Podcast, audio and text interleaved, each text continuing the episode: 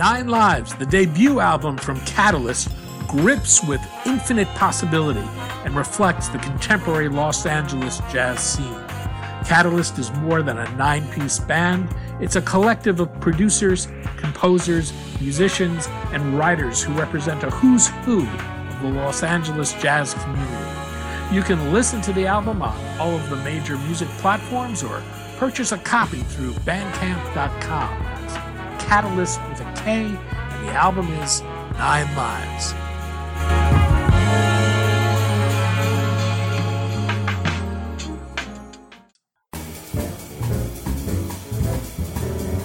I'm Daniel Levine, and this is the Bio Report.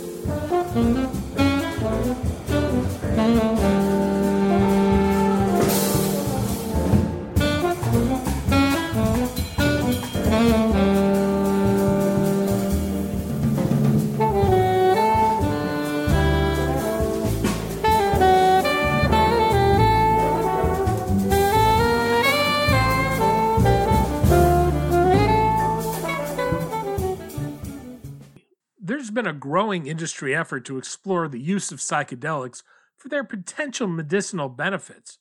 While much of these efforts have looked to these drugs to treat a range of psychiatric conditions, Eleusis sees a broader potential for them. While the company is pursuing psychedelics as potential treatments for major depressive disorder, it is also developing psychedelic candidates in other indications because of their anti inflammatory properties. We spoke to Shlomi Raz, CEO of Eleusis, about the case for psychedelics as treatments for inflammatory conditions, how they work, and what challenges the development of these drugs pose.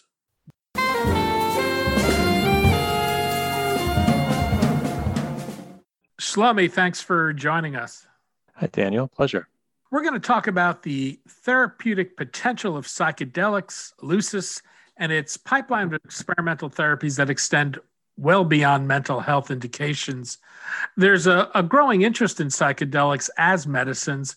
What's led to the transformation of this area from one of illicit substances to wonder drugs? Well, I, I think that um, the science has led the way. Uh, and, and really, it's been clinical research conducted at top universities around the world, um, principally Johns Hopkins to start, and now uh, all over Imperial College, Yale University, New York University, et cetera. So, uh, very much led by the science first. I think that um, when you, the question of wonder drugs, though, is interesting because I think that uh, psilocybin, like ketamine, are drugs that have a tremendous amount of promise for the treatment of depression within psychiatry. And, and, and these drugs have uh, therapeutic potential and other drugs beyond psychiatry. But um, the classification of wonder drug always brings the kind of, um, and probably justifiable skepticism of, um, is the hype real? And, and what's really kind of the fundamental uh, potential and also what are the stumbling blocks for these therapies? And so all of those things are, are really the, the, focus of the company in, in, in looking to develop uh, these therapies both within and beyond psychiatry. How restrictive an area is this to work in today? And historically how hampered has research been? Um, it, it, has never been um, more easy to uh, do research in this area. Uh, you know, since over the last 40, 50 years, things have dramatically changed. I think that um, what's what's really notable is the amount of knowledge that the regulators have uh, in this space. The FDA, EMA are very well informed about both the therapeutic potential of these drugs as well as the, the risks associated with their um, development and use. And so I think you have a very informed regulatory um, audience, and you also have increasingly uh, investors and other sources of capital that are willing to explore and develop these therapies. So uh, I don't see um, really the limitation being that of a, a regulatory or um, legal one. And it's much more about um, the you know the the aspects of clinical development and really how do you take something with potential and, and translate that into a, a solution to address unmet needs there's long been interest in the potential of these substances to treat depression and, and addiction, but you're looking at a broader range of diseases. Among other things, you're looking at these substances as potential anti inflammatories. What's understood about the potential use of these drugs as anti inflammatories? Yeah, I think that you know our company is is, is really notable for the fact that we have the, the world's leading scientists and, and, and, and clinical developers focused on the full range of potential both within and beyond psychiatry. Interestingly, when people think about serotonin, they, they, they think about it in the context of depression, they think about it in the context of psychiatry, but actually serotonin is a modulator of, of you know, basic function throughout the body. Um, and in fact, um, there's more serotonin in our in our gut than in our brain. And in particular, the primary target of psychedelics, the the the um, the, the primary receptor which mediates the psychedelic effects of psychedelics, the serotonin 2A receptor, is ubiquitously expressed throughout the body. Um, it's on all immune cells, it's on all major organ systems. And so fundamentally, um, we have been in a way dazzled and, and a bit distracted by the profound psychiatric potential of these drugs and certainly their perceptual effects. But in reality, there is a much broader potential because these drugs appear to modulate um, stress response in a variety of ways. You know, you, you, if you think of it in the context of psychiatry, then depression or anxiety or substance abuse are, are all in a way related to uh, the kind of inappropriate or maladaptive response to stress.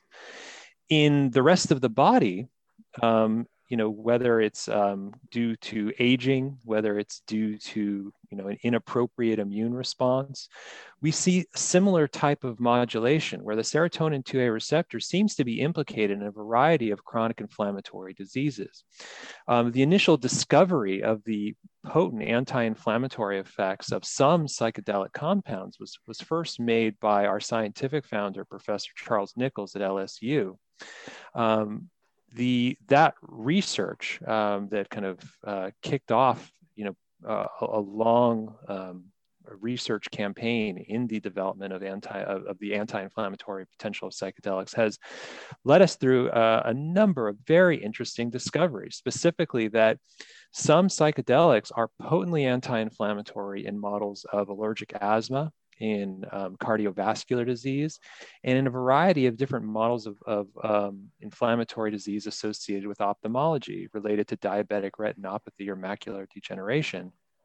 In addition to which, there is potential in neurodegeneration and a variety of other conditions. And so fundamentally, the potential is massive. And the key question is, and, and, really, I think we've addressed this, and we're, we're very excited to kind of uh, take it to the next step is how do you bias the psychedelic away from its perceptual effects and, and make it purely a anti-inflammatory or, or immunomodulatory medicine? And that's something that we are working on, and we're very excited about the results that we're seeing.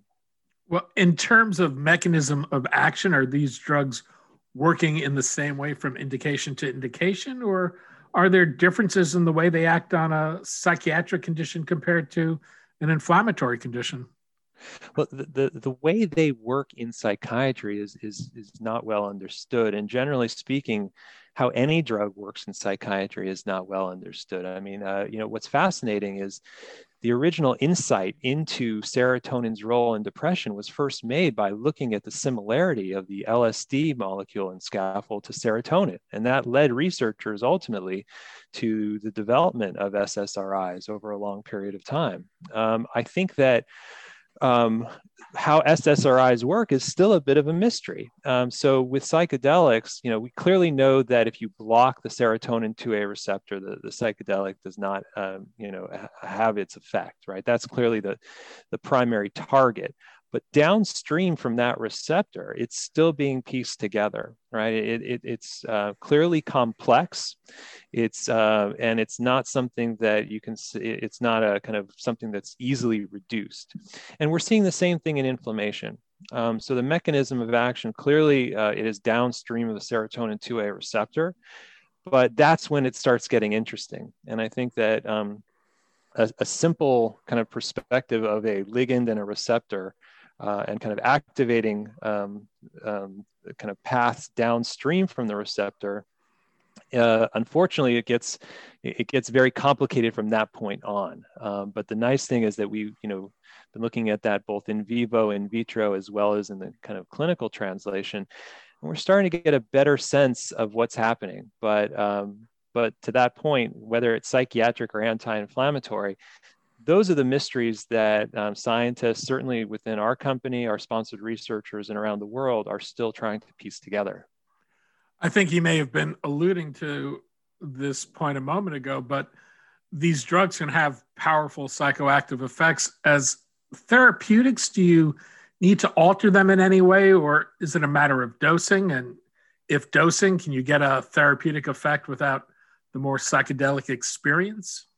I think it depends on the context uh, and kind of where you know what what is the what is the indication that you're pursuing and and really what are what, what are the key features. So I think that in the context of, for example, ophthalmology, uh, we believe that um, our our current lead candidates that are uh, entering preclinical development or entering clinical development right now um, will have a therapeutic effect, but will not have any type of psychoactive effect. They will not be perceptual. The, the margin of safety, i.e., the difference between the effective dose to treat the ophthalmological condition and the perceptual dose is, let's say, 20 to 50 times uh, kind of difference, right? So you would need to, you, you, know, you there was no way that you would actually have a perceptual effect. But within psychiatry, um, that's unclear. Um, we believe that you know, based on the evidence so far, you do need a dose which clearly is going to be perceptual, especially if you're using a drug like ketamine, which is a different mechanism of action, but psilocybin in particular.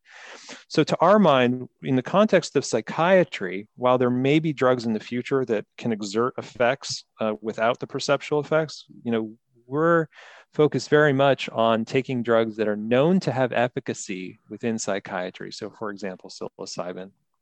And rather than trying to take away their perceptual effects through chemist through medicinal chemistry, instead focusing on new ways of formulating the drug and delivering the drug so as to make it tolerable, predictable, and, and, and crucially affordable and accessible right because it's it's it's all good and well if you can develop a therapy that works in kind of an idealized setting um, but you know how do you make it uh, accessible to the vast populations of patients who are in suffering you know and and that's really the focus of our effort in psychiatry is taking drugs that we we know work and and and making them actually um, broadly accessible affordable and tolerable there are a, a, range of psychedelics, both natural and synthetic. How broadly are you looking at these? And is the idea to use existing psychedelics or develop new molecules based on them? Within psychiatry, we are taking existing compounds. Everything is developed. Everything is manufactured synthetically, even you know psilocybin. Um, but the idea is that um, take advantage of the fact that psilocybin, for example, has a, a you know a, a, is very well studied and has a very good uh, safety profile. And instead of trying to develop a new molecule or some sort of new chemistry in psychiatry, take what take what we have and and make it work. Right. So our focus within psychiatry is very much about the last mile problem. Right. How do you deliver uh, this therapy to patients in need and how do you make it scalable how do you make it affordable how do you deliver within the existing US um, healthcare infrastructure. And so that's our focus within psychiatry. Outside of psychiatry, beyond psychiatry, then the question is can you utilize existing compounds like, let's say, LSD? Or do we have to develop new compounds to treat inflammation specifically? And um, we're taking an all of the above approach when it comes to the applications beyond psychiatry. Well, let's talk about your pipeline. You have two phase one, two programs as adjunctive therapies in major depressive orders. What are major depressive disorders? So, major depressive disorder is essentially depression, right? It's the classification for depression that has a, a, sufficient clinical severity as to be designated kind of major depressive disorder.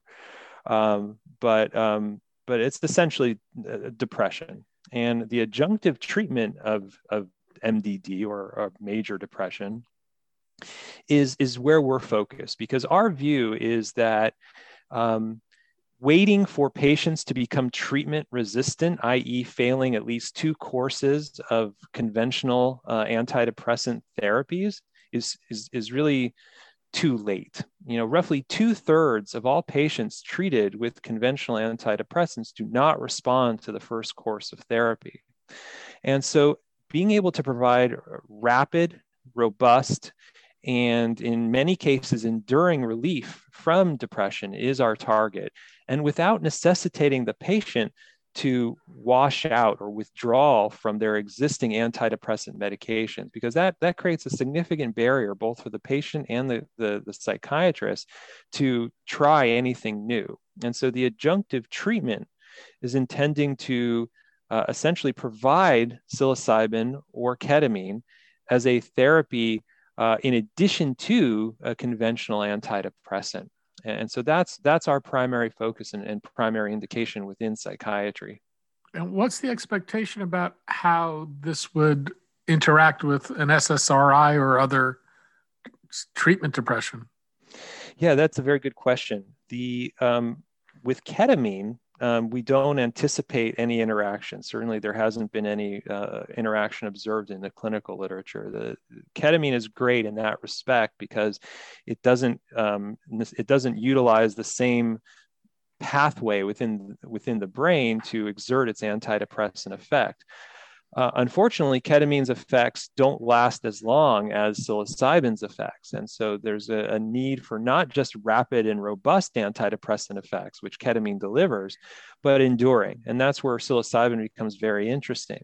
The, the downside of psilocybin, of course, as you allude to, is the fact that it is targeting the serotonin 2A receptor, which is a, a target with SSRIs. Essentially, the you know the the simplified uh, mechanism of action of SSRIs with the upregulation, kind of with increased amount of, of serotonin in the system, you eventually get downregulation of the serotonin 1A and 2A receptors, which may have the, it may be the basis of the antidepressant effect that typically takes anywhere from three to five weeks before you see that type of therapeutic effect. And so the implication is that if you are taking an SSRI, um, ultimately the receptor target that psychedelics um, bind with, the serotonin 2A receptor, would be downregulated, i.e., to get the same psychedelic dose response, the same intensity of psychedelic effect, you would need a, a higher dose than, let's say, someone who's not taking an antidepressant. Um, there is no uh, clinical research on this yet. This is a this is an area that we're going to be focused on, but there is a significant amount of anecdotal data based upon um, some research that was done in the late 90s and um, and generally kind of known in the um, in the community of scientists. And generally speaking, there's an anticipation that you would need roughly two to three times or more of these of the dose of psychedelic to have the same effect uh, in a patient taking an antidepressant.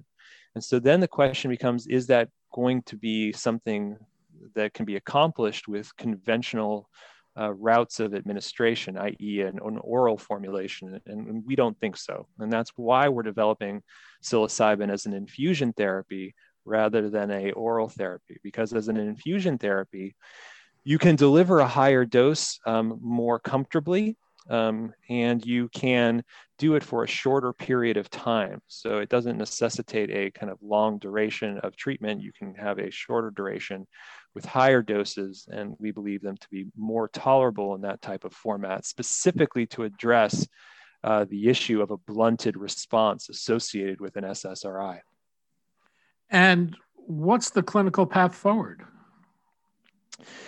Uh, phase one, phase two, phase three, right? Uh, so, you know, with psilocybin, uh, we will be launching phase one trials uh, at the beginning of 2022. Um, we will be determining the dose response relationships in both healthy volunteers and in patients.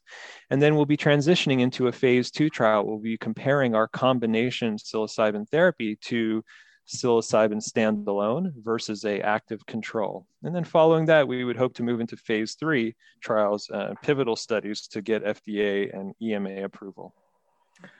And Is there concerns about needing to mitigate the effects of psilocybin for why people have historically used it?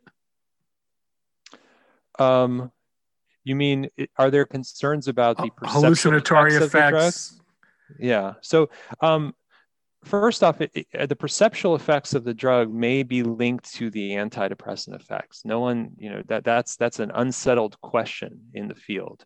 Uh, however, our concern is not that the that there are perceptual effects. Our concern is that the the effects are are not necessarily fear provoking. Right. Um, I think that um, the there's a um, there's there's the discussion I think in I think it's in Hindu spirituality of the rope and the snake that you can observe a rope, but if you if you mistake it as a snake, then it's fear provoking. But if you see it accurately as a rope, then there's nothing to be afraid of. And so that bias and how you look at the same thing can be kind of quite significant. Uh, when it comes to psilocybin, I think that what we want to do is co-administer a low dose of benzodiazepine, i.e., a, a, an anti anxiety drug, so as to bias the experience away from being fear provoking.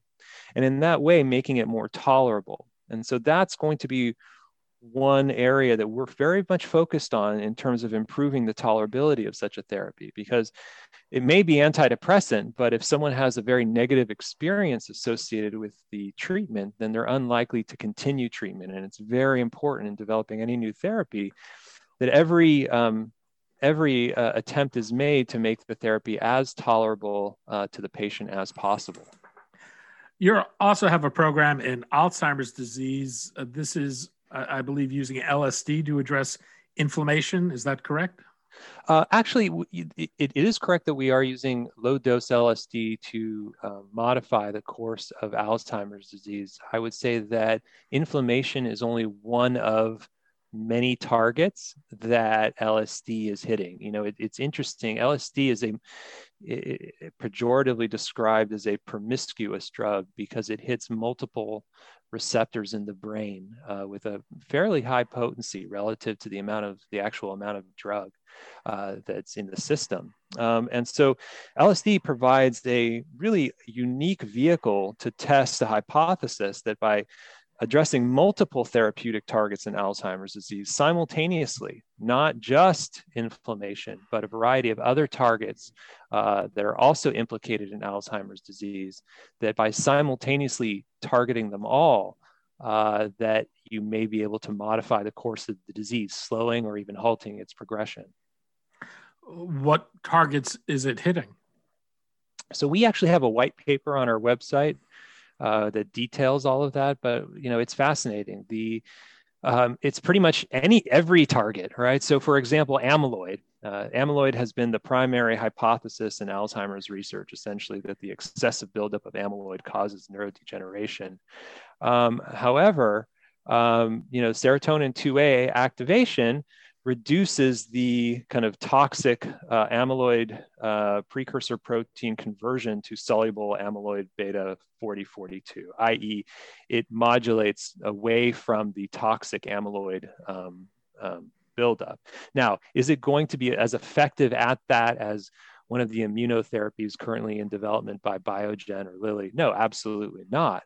But the fact that it, it's having that effect in combination with also having a uh, antidepressant effect, also having an effect on reducing hippocampal hyperactivity, also having an effect on enhancing cognition. All of these things having been demonstrated preclinically, what it suggests is that it's having an influence on the, the totality of the system, not just a disease target. And some of the most effective drugs, you know, ever developed were developed by accident and, and they were developed because they had mul- they, they, they had multiple effects uh, you know where they were not just affecting one particular target but multiple targets simultaneously. And so i think that's the real uh, proposition the therapeutic proposition of lsd for the modification of alzheimer's disease. Is what's known about the use of lsd as a, a treatment for alzheimer's to date has have there been any preclinical testing that reinforce this? So, you know, we know it's safe. uh, so far in healthy volunteers. We gave um, low doses of LSD to healthy volunteers uh, once a week for once every four days for a month. And so it was tolerable. We know that in animal models of Alzheimer's that there is a reduction in the kind of the toxic amyloid buildup in the brain. We know that in animal models that uh, various doses of LSD appear to enhance cognition, exert antidepressant effect, and reduce hippocampal hyperactivity. Um, and so there's, it, it, I would view it more as converging evidence uh, of, of treatment effect. You know, unfortunately, most of the animal models of Alzheimer's disease, even the ones that we used, are designed to test a particular hypothesis, i.e., the you know amyloid or tau or something like that. But if the the hypothesis is incorrect, then validation in the animal model doesn't necessarily translate to clinical results in humans, which has been unfortunately the last 20 to 30 years of Alzheimer's research has kind of revealed to us. So um, I, I would say to summarize, there are multiple and very intriguing converging lines of evidence which would suggest that um, that LSD hits multiple targets simultaneously, and I think that's the that's what's interesting about it, and the fact that we know it's you know it's been it's been in use extensively for you know 50 60 years uh, and it's remarkably from a physiological perspective safe. And is this a traditional formulation of the drug um, oh well, it, it, it's certainly it's going to be LSD now. Actually, how it's going to be formulated beyond the, the kind of the the base LSD is, is something that we're, we're developing right now, but that's just a matter of what the pill looks like or, or something like that. But yes, it's it's just LSD. As you think about developing these drugs for different indications, what's the biggest challenge? Is it conventional drug development challenges that you'd face with anything? Is it mitigating what you might call the perceptual effects or the side effects of these substances? How, how do you think about those challenges?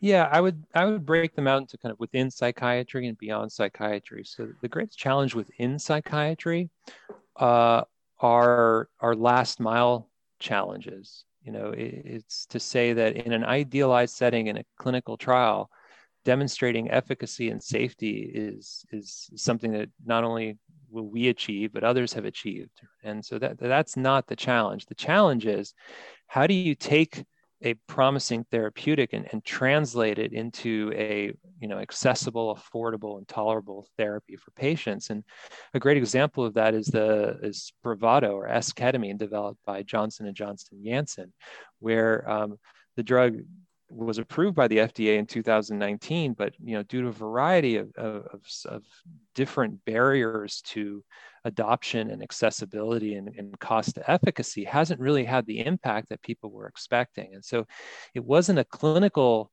scientific challenge; it was much more of a translation challenge into actual clinical practice. And so, I think those are the biggest challenges within psychiatry. Um, beyond psychiatry uh, the challenge is understanding mechanism of action and based upon that understanding, creating the next generation of, of therapeutics that are biased towards having that immunomodulatory effect and away from or completely devoid of the um, perceptual effects of these drugs. And why are they expensive to manufacture? It's it's not about the manufacturing cost. It's much more about the actual all-in cost to delivery. So I'll give you an example. Uh, right now, uh, there's a uh, there are a couple of efforts underway to develop psilocybin as a treatment for depression as an oral formulation as a pill. And so if you take that pill, um, the, uh, the, the time from when you kind of take the pill to when the treatment is over is roughly six to eight hours and involves monitoring from at least one or two therapists in a specially controlled environment. And so that already you can see that's going to be very costly.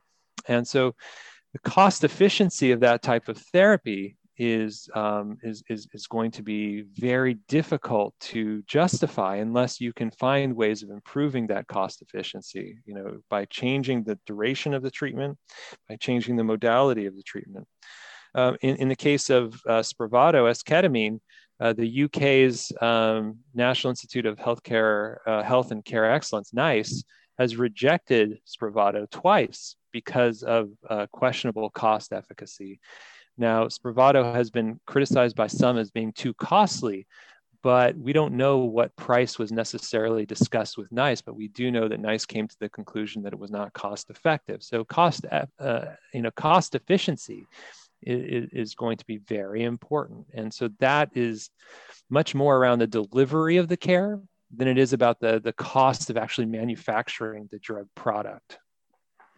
Shlomi Raz, CEO of Eleusis. Shlomi, thanks so much for your time today. Appreciate it, Daniel. Thank you.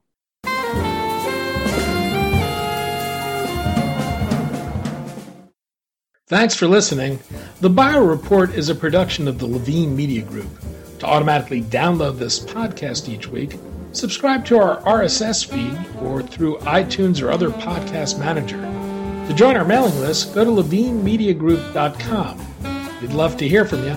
If you want to drop us a line or are interested in sponsoring this podcast, send email to danny at levinemediagroup.com. Special thanks to Jonah Levine, who composed our theme music, and the Jonah Levine Collective, which performs it.